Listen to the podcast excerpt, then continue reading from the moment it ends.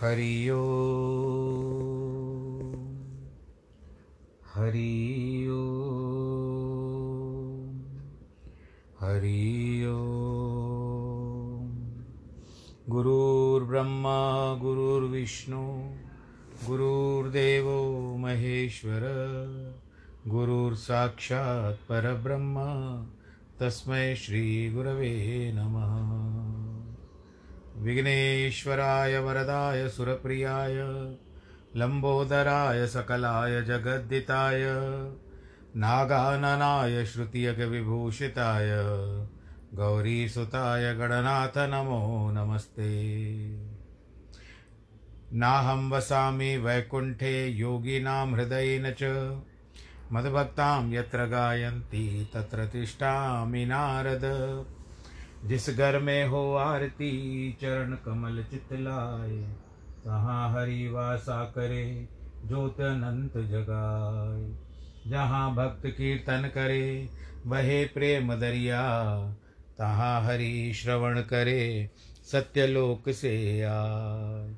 सब कुछ दीना आपने, भेंट करूँ क्या नाथ? नमस्कार की भेंट लो जोड़ू मैं दोनों हाथ, जोड़ू मैं दोनों हाथ, जोड़ू मैं दोनों हाथ।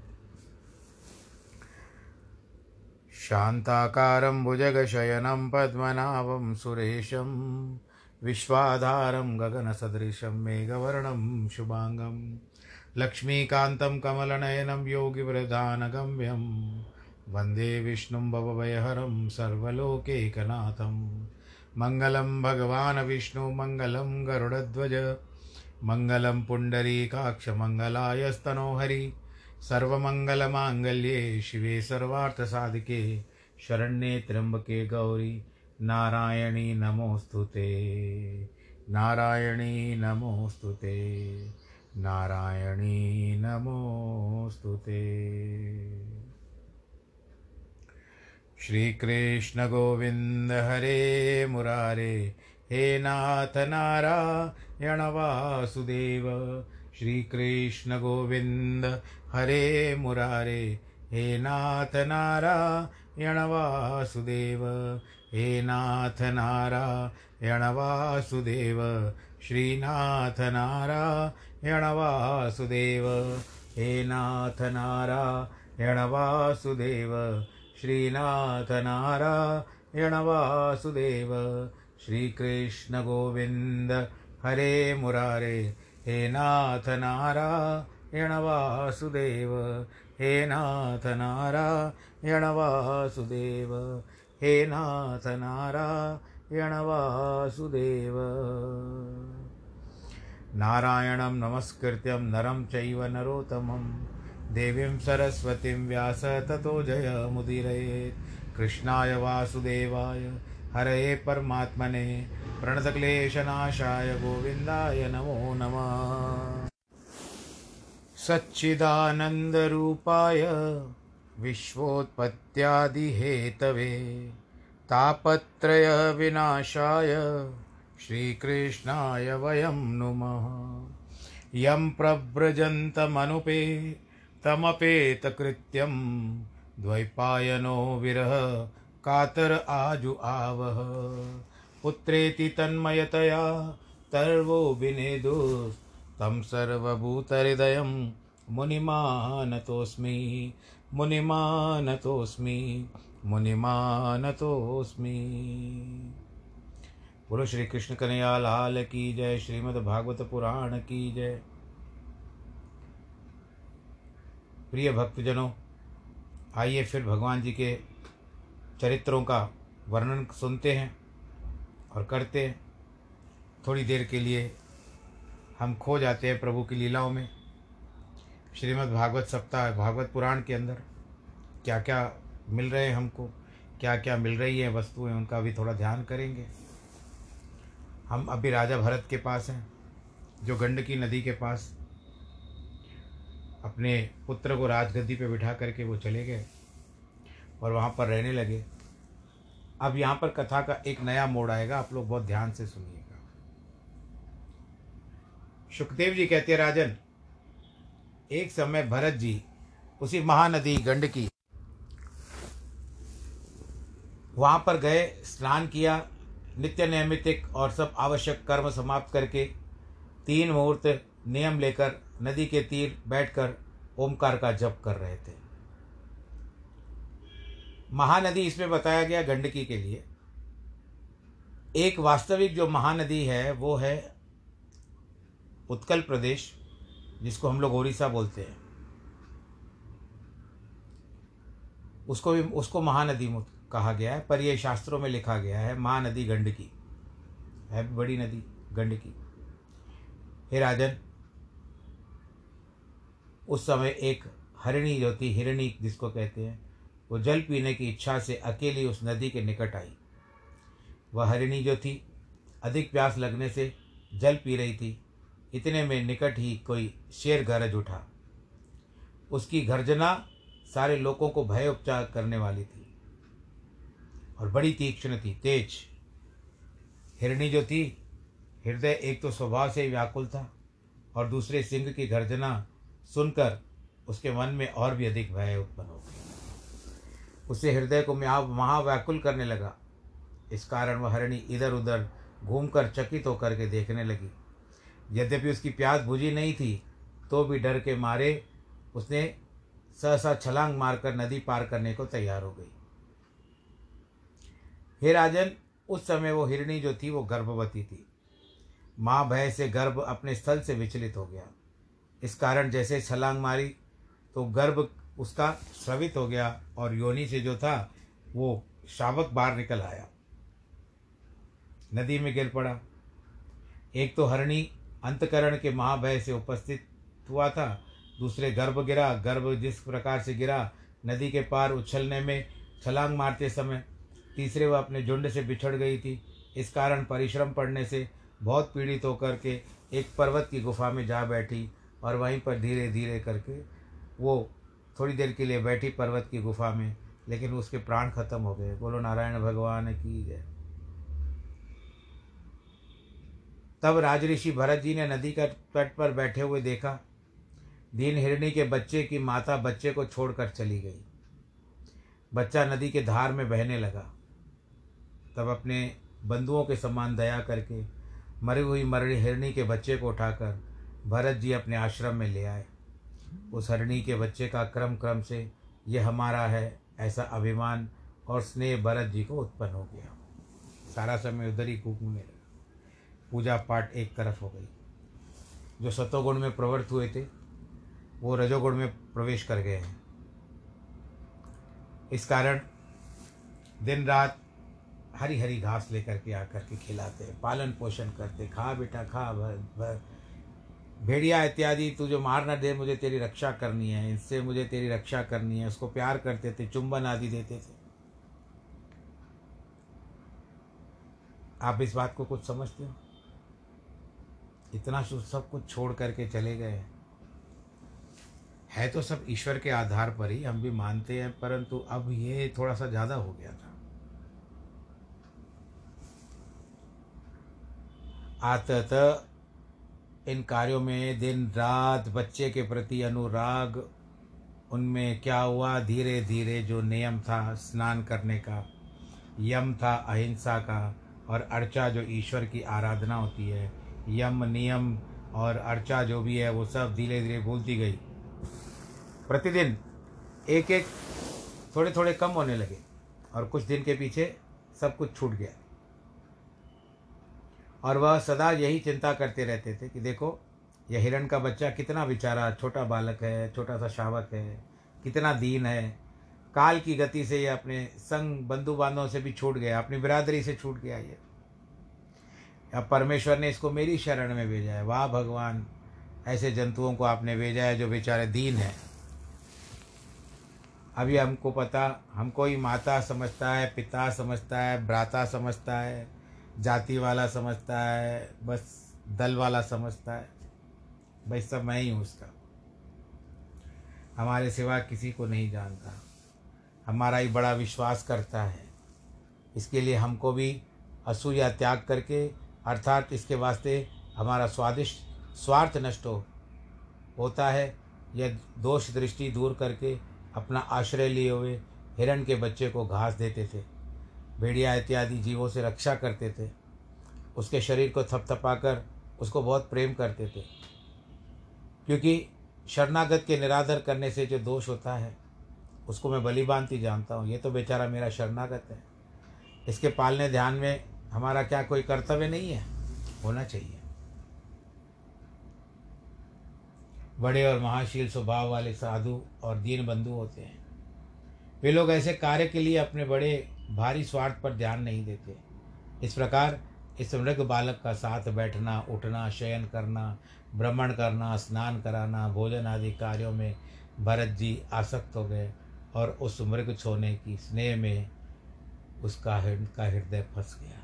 बोलो नारायण भगवान की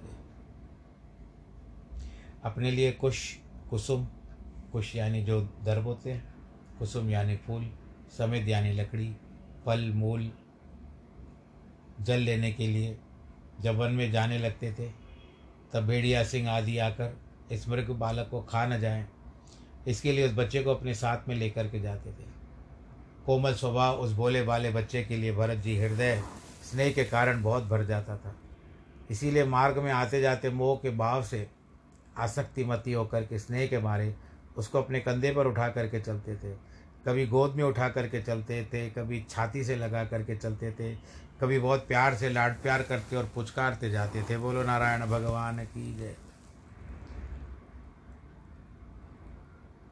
अपने कर्तव्य इत्यादि की क्रिया का आरंभ अपने समाप्त न होने पर बीच में उठ बैठते थे। जब उस बच्चे को देखते थे, तब उनका अंतकरण स्वस्थ हो जाता था। उसको पुकार कर आशीर्वाद, प्रार्थना करके कहते थे, वत्स, तुम्हारा सब प्रकार से मंगल हो। यदि कदाचित यह बच्चा इधर उधर चला जाता था तो किसी प्रकार कृपण पुरुष के धन नाश होने से शोक करता है। वैसे भरत जी भी अति उद्विग्न चित्त होते थे और अत्यंत उत्सुकता से उस बच्चे के विरह में हृदय विकल और संतापित होता था। इसलिए महामोह में पढ़ करके उनके सारे शोक में विवल होकर रोते थे कभी कभी तो। और बच्चों की तरह उसको देखते जाते थे, अरे, ये क्षीण हरण बच्चा कहाँ चला गया? यद्यपि मैं अनार्य और भाग्यहीन हूँ किरात के समान मेरी मति छलने वाली है और अति टेढ़ी है तो भी उस हिरणी के बच्चे का मेरा विश्वास किया है। इसीलिए सुजन समान अपना चित्त निर्मल होने से हमारे अपराध न गिनकर क्या नहीं आएगा। बोध होता है, मैं उसे इस आश्रम में, के स्वार स्थान में निर्विघ्न कोमल तृण भक्षण करते देखूँगा। भगवान उसकी रक्षा करे। कोई भेड़िया, व्याघ्र अथवा और कोई हिंसक जंतु उसको पकड़ करके खा न जाए भाई, जिनके उदय होने से सब संसार का मंगल होता है। वेद स्वरूप सूर्यदेव अस्ताचल को गमन किया करते हैं, परंतु अब तक मृग वधु का धरोहर स्वरूप यह मृग शावक क्यों नहीं आया? अरे, वह राजकुमार के समान हिरण के शिशु देखने योग्य मनोहर अनेक प्रकार की बाल लीला करके अपने स्नेहजनों को खेत दूर करने वाला फिर क्या आकर मुझको सुखी करेगा? ऐसे मैंने कोई असुकृत नहीं किया है, बुरा कर्म नहीं किया है। फिर इस प्रकार से मेरे भाग्य को वो सुख मिलेगा, मैं उसको अपनी इन आँखों से देख सकूँगा। अरे देखो, खेलने के समय मिथ्या स्नेह के कोप के मिश में समाधि छल से जब दोनों नेत्र मूंद देता था, तब मृग छोना मेरे चारों ओर फिरता और चकित होकर कोमल सिंगों से अग्रभाग से मुझे स्पष्ट स्पर्श करता था। फिर कुशों के ऊपर मैं होम अप करने की सामग्री रख देता था। तब हरिण हरिण सुत जो था, खेले से खेलते चपलता वंशो, दांतों से कुश पकड़कर यद्यपि उस सामग्री को दूषित कर देता था, परंतु जैसे मैं क्रोध में प्रकाश करता था वह क्रोध करने से अतिशय भयभीत होकर तत्क्षण ऋषि कुमारों के समान क्रीड़ा परित्याग करके, निश्चल होकर के नीचे के, नीचे मुख कर लेता था। राजऋषि भरत जी इस प्रकार अत्यंत विलाप करके आश्रम में चलते हैं।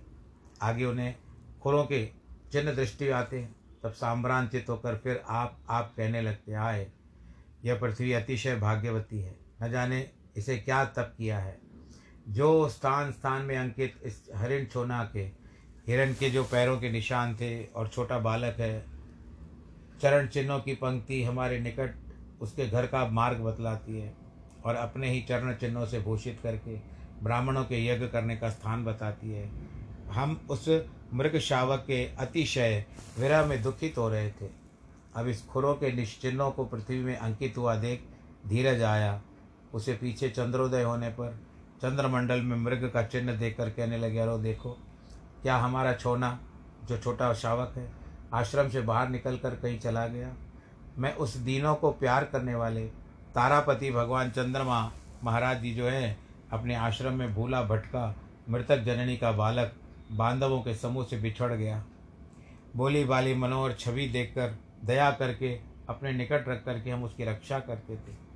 फिर चंद्रमा की किरण जो उसकी देह पर पड़ी तो उसके स्पर्श का सुख पर हम पाते थे। देखो, उस मृग शावक के ढूँढने से जो वियोग तपती हुई तपत होती है, दावाग्नि की शिखा के समान लग रही है। हमारे हृदय रूप स्थल कमल को संतापित करती है। इसको जानकर भगवान चंद्रमा जी ने दया करके सुशील शांत वदन के सलील रूप अमृतमय किरण से हमको बहुत सुख उपजाया है। कम से कम मैं निशान तो देख पा रहा हूँ उन चंद्रमा की रोशनी में।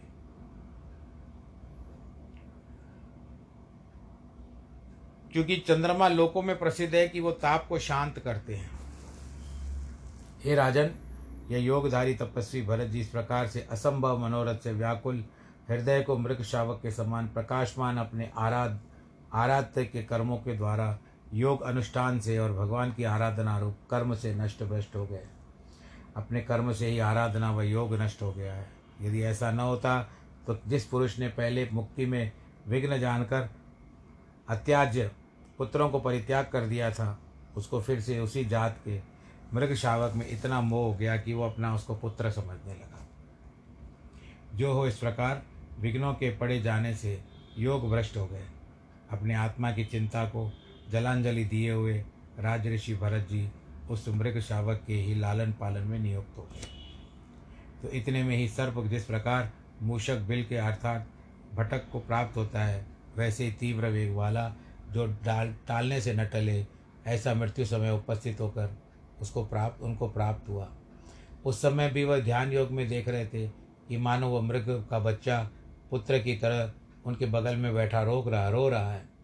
इस कारण मृग ही अनुराग पूर्वक आसक्त चित होने से मृग शावक को देखते देखते उनकी आत्मा उसी का प्रकार का ध्यान कर रही थी और अंत समय में उन्होंने अपनी देह को त्याग दिया और फिर जब देह को त्याग दिया तो इतनी अच्छी योनि मनुष्य योनि की जो मुक्ति का साधन होने वाली थी, उसको न अपना कर, वो उन्होंने सारा समय उसको सफल न करने के पश्चात उल्टा क्या किया?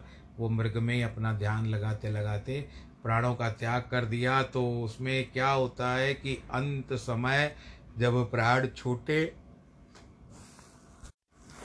तो उनको फिर से जो राजा भरत थे, जो मनुष्य योनि में थे, प्राण छूटने के बाद उनको मृग शरीर प्राप्त हुआ। हिरण के रूप में आ गए। परंतु भगवान की भक्ति अधिक थी, इसके कारण पूर्व जन्म का कर्म भूला नहीं था, विस्मृत नहीं हुए थे। वो उनको स्मृति बनाई, बनी हुई थी। ऐसे अत्यंत अच्छता, पछता कर मृग रूप भरत जी अपने आप से कहते हैं। जब थे, भरत जी थे, उस समय में वो हिरण हिरण करते थे। अब जब हिरण का जब जीवन प्राप्त हुआ है उनको, वो हिरण के रूप में भटक रहे हैं। अपने आप से कहते हैं, बड़ा विघ्न हुआ। ये क्या कष्ट है? मैंने उन वीर ज्ञानी जनों के मार्ग में भ्रष्ट हुआ।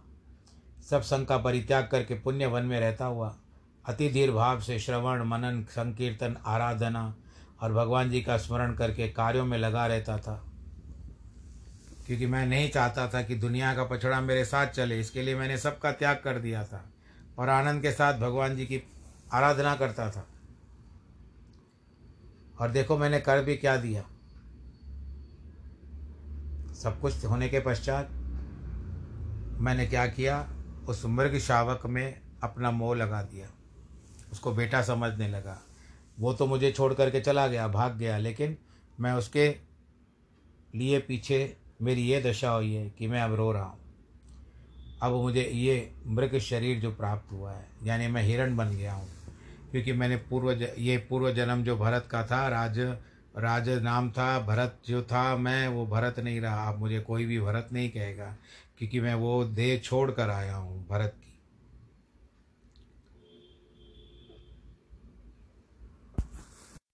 अब जो भी मुझे कहेगा, हिरण ही कहेगा। इस तरह से मैंने सब कार्यों का जो निभाना होता है, सब क्रियाकलाप जो होते हैं, शम, दम इत्यादि तितिक्षा इत्यादि, ये सब मैंने संकल्प तो लिया लेकिन पूरा नहीं कर पाया। वो अज्ञान पद से अपने आप में, अपने आप को उसमें देखने लगा, उसको मुझमें देखने लगा। ऐसी परिस्थिति उत्पन्न हो गई कि मैंने एक बार फिर फिर से सोच करके नहीं देखा कि मैं किसी मार्ग से भटक रहा हूँ। ऐसा यदि मुझे विचार आ जाता था कोई मुझे साधु संत मिल जाता था, ये मैं अपनी ओर से कह रहा हूँ, भागवत में नहीं लिखा हुआ है। कोई साधु संत मिल जाता था, मैं कम से कम उसके साथ बैठ के बता सकता था। परंतु विडंबना मेरी देखो कि कोई नहीं मिला और मैं अब अंत समय में उस हिरण का ही ध्यान करता रहा, जिसके कारण अब मुझे हिरण की योनि प्राप्त हुई। इसके लिए कहते हैं, अंत समय में ध्यान करना हो तो उस परमात्मा का ध्यान करो। जिस स्वरूप में आपने उसको देखा है जिस इष्ट देव की पूजा करते हो, आप उसी को देखो। भगवत गीता में भी भगवान कृष्ण ने कहा कि जैसे करते हैं पूजा, सब मुझे ही प्राप्त होती है। तो अपने इष्ट देवता का ध्यान करो। आदो राम तप, भागवत का अंतिम श्लोक पढ़ लो। एक श्लोक पढ़ लो, अंतिम श्लोक तो नहीं, एक श्लोक पढ़ लो। रामायण का एक श्लोक पढ़ लो, आपको आता होगा, फिर भी हम कह देते हैं। रामायण का एक श्लोक की रामायण जो कही गई है, वह कि आदो राम तपो वनादिगमनम हत्वाम मृग कांचनम वैदेही हरणम जटायुमरणं, सुग्रीवसम्भाषणं, बालीनिग्रहणं, समुद्रतरणं, लङ्कापुरीदाहनं पश्चात रावणकुम्भकर्णहननम एतद्वि रामायण अर्थ क्या है? पहले समय में आदो राम तपोवनादिगमनम भगवान राम तपोवन में गए। वहाँ पर मारीच को जो था, उसको मारा। जो हिरण का रूप वैदे ही हरण हुआ, रावण उठा के चला गया। फिर सुग्रीव से मिले, बाली का वध हुआ, लंकापुरी का दाह भी हुआ, हनुमान जी ने किया, और उसके बाद अंत में एतद्वी रामायण ये रामायण हो गया। वापस से अपने स्थान पर आकर के बैठ गए। अब यहाँ पर दूसरा आता है कि आदो देव की देव गर्भ जननम गोपी ग्रह वर्धनम, माया पूतन जीवतापहरणम, गोवर्धनो धारणम कंसादिछेदनम कौरवादिहननम कुंती सुता पालनम एतत् श्रीमद्भागवत पुराण कथितम श्री कृष्ण लीलामृतम आदो देव की देव गर्भ जननम देव की देव देव देव गर्भ। गर्भ से उत्पन्न हुए। गोपी ग्रह वर्धनम, यशोदा मैया थी। उनके घर में पले बड़े। माया पूतना जीवतापहरणम। पूतना जो थी, मायावी रूप धारण करके आई थी, मारना चाहती थी, परंतु भगवान जी ने उसको ही समाप्त कर दिया था। वो इसमें भागवत के अंदर कथा आएगी दसवें स्कंद में, अभी तो हम पाँच हैं, यानी पाँचवा जाए, फिर छठा जाए फिर सातवां जाए, फिर आठवां जाए, उसके बाद आता है दसवां। दसवां जो होगा, वो बहुत बड़ा है, क्योंकि उसमें सारी केवल जो भी बातें बताई गई है, उसमें केवल कृष्ण लीला के बारे में ही बताई गई है। तो वो सारी कृष्ण लीलाएँ जो हैं, उसमें नब्बे अध्याय है अध्याय है, नब्बे नाइन्टी भगवान कृष्ण की लीला से अपरम्पार है, भरी हुई है सारी।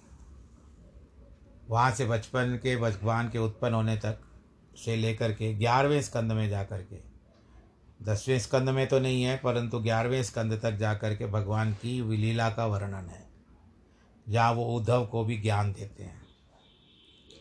और फिर उद्धव को भेज देते हैं, उद्धव के बाद वो वन में चले जाते हैं, वहाँ पर सभी लोग मिल कर के पहले हवन इत्यादि करते हैं। तत्पश्चात वारुणी मदिरा पी करके बहुत बकवाद करते हैं, मार देते हैं, क्योंकि उनको श्राप था। और अंत में भगवान विष्णु भगवान कृष्ण भी विष्णु का रूप धारण करके वहाँ से अंतर ध्यान हो जाते हैं और वैकुंठ में जा कर के अच्युत भगवान बैठ जाते हैं। बोलो, नारायण भगवान, की जय। बोलो, श्री कृष्ण कन्हैया लाल, की जय। तो ये कथाएँ आगे आएगी। बहुत बड़ा है। अच्छा ही अच्छा खासा समय लगेगा उसको पूरा करने में। पर लगने दो ना अच्छा ही है, हम बैठे ही इसके लिए कि कुछ अच्छा समय निकल जाए। सारा दिन तो लोग यहाँ वहाँ से व्हाट्सएप पे मैसेजेस आते रहती हैं। ये होता है, वो होता है। समाचार चला करके देते हो तो समाचार वाले भी वही बताते हैं। आज इतने लोगों की मृत्यु हो गई, आज इतने लोग ग्रसित हो गए। ये सारी बातें सुन सुन करके कभी कभी मन भी हो जाता है कि ऐसे थोड़ी और अच्छी बातें भी तो सुने। तो अच्छी कथा का तात्पर्य यही है कि हम यहाँ पर पहुँचते हैं, परिभाषित करते हैं कि अच्छी बातें सुननी है तो या तो आपके मुख से जो भी है सकारात्मक बातें निकले या सकारात्मक व्यक्तियों से मिलो या आप ऐसा कोई पुराण लेकर के बैठो जो आपको क्या करते, प्रोत्साहन दे, मोटिवेट करे। ऐसा कोई शास्त्र लेकर के बैठो तो हो सकता है कि आपकी विचारधारा जो है वो बहुत ही सकारात्मक हो जाए। तो ये जो बातें होती है, ये विचारों की होती है। यदि नकारात्मक विचार करते रहेंगे तो बातें नकारात्मक ही होगी। और यदि सकारात्मक सोचेंगे तो हम सकारात्मक रूप में भी इन चीज़ों को अपना सकते हैं। और दूसरों को भी उपदेश देने से पहले स्वयं अपने आप को, उसको जो होता है, अपने जीवन में उतार करके देखो। बाद में दूसरों को उपदेश देना। अब जैसे मैं चाहता था तो कई साल पहले तो खैर व्यवस्था नहीं थी। कई साल पूर्व, कई वर्ष पूर्व मैं आप लोगों को कथा सुना सकता था, लेकिन नहीं, वहाँ पर मैं नियमित होता था, मंदिर में करता था, आप लोग सुनने आते थे, पर बस देखो, हमको ये भी पता नहीं था कि ऐसे करवट ले लेगा समय कि घर से निकलना तक मुश्किल हो जाएगा। इतना भयावह आता वातावरण हो चुका है कि घर से निकलो तो भी मास्क पहन करके निकलो, और घर में लौटो तो भी हाथ धोने पड़ते हैं, या सैनिटाइज करना पड़ता है। चार लोगों से मिलने की कोई इजाज़त नहीं है। नहीं मिलोगे तो गड़बड़ हो जाएगी। अब हमारे मित्र हैं एक, उनको दुकान पे बैठे हुए थे, कोई मिलने आया था, वो पॉजिटिव था, परंतु वो बेचारा अपने काम से निकला था पॉजिटिव होने के बाद, सामने जो दुकानदार मेरा मित्र था, उसको भी फैला करके चला गया। बोलो, नारायण भगवान की तो मनुष्यों को यदि पता भी है कि ये जो होती है, वो विचरने वाली होती है, दूसरे को लगने वाली होती है तो भी अपने घरों से क्यों निकलते हैं? इसके लिए जितना हो सके सामाजिक दूरी का व्यवस्था करें। हाथ न मिलाएँ हलवाए न करें। बस केवल हलवाए करें भी तो करें, कोई बात नहीं है। परंतु सबसे श्रेष्ठ जो है, आज के समय में आपको इन्हें दोनों हाथ जोड़ करके उनका अभिवादन करना है। तो बस यही है। कुछ अच्छा शास्त्र पुराण लेकर के बैठ जाओ और ले लो प्रभु का नाम। ये तो बात हो गई अंत समय की। तो राजा भरत अभी यही विचार कर रहे हैं कि ऐसा क्यों हो गया मेरे साथ? अब क्या करते बेचारा? मरता क्या न करता? भुग, भुगतना तो है। तो अब उनको ये हिरण की योनि एक जेल लग रही थी। कह, भाई, अब ये भी ख़त्म हो जाएगा। क्या करूँ अभी? मैं त्याग भी नहीं सकता। और आखिरी समय में राजन या आश्रम शांत स्वभाव, मैं मूर्ख हूँ। इस प्रकार मन में बीच वेदना उपस्थित हुई। उन्होंने उसको प्रकाश नहीं किया। अपनी मृगजननी परित्याग करके जिस कालंजर पर्वत जमे थे, उस स्थान पर हरि क्षेत्र पुलव ऋषि के आश्रम में आए थे। हे राजन, वह आश्रम शांत स्वभाव वाले मुनिजनों का प्यारा है। उसके निकट शाल में पेड़ पड़े हुए थे। एक ग्राम था। ग्राम का नाम शाल वृक्ष सहित दोनों से शाल ग्राम था। वहाँ जा कर के संग में भय से कहीं किसी संग ना हो जाए, इसीलिए भयभीत होकर के अकेले रहते, चुपचाप पड़े रहते, किसी से बात नहीं करते। क्योंकि प्रारब्ध से मनुष्य शरीर प्राप्त हुआ है। ये भी समय निकल जाएगा और अपने मृत्यु की प्रतीक्षा करने लगे। कुछ समय के बाद, अंत समय में यह हुआ कि वो समय आ गया, जब उनकी मृत्यु हो गई और उन्होंने को, उन्होंने प्राणों को त्याग दिया। तो ऐसा होता है कि भाव आपका जो है, स्वभाव आपका, भाव, स्वभाव में मत पलटो। भाव को भाव ही रहने दो, स्वभाव को स्वभाव ही रहने दो। यदि भाव स्वभाव में पलट गया तो ये आप, सबकी वही दशा होती है। क्या वो राजा भरत का फिर हिरण बन जाते हैं? तो समय पूरा हुआ है जिनकी वैवाहिक वर्षगांठ है, जन्मदिन है, उनको ढेर सारी बधाई। ईश्वर सबको सुरक्षित रखे करोना का बोल दिया। बस अब मुझे यही कहना है, सर्वे भवंतु सुखिन, सर्वे संतु निरामया, सर्वे भद्राणी पश्यंतु माँ कश्चिदुख भाग भवेद नमो नारायण।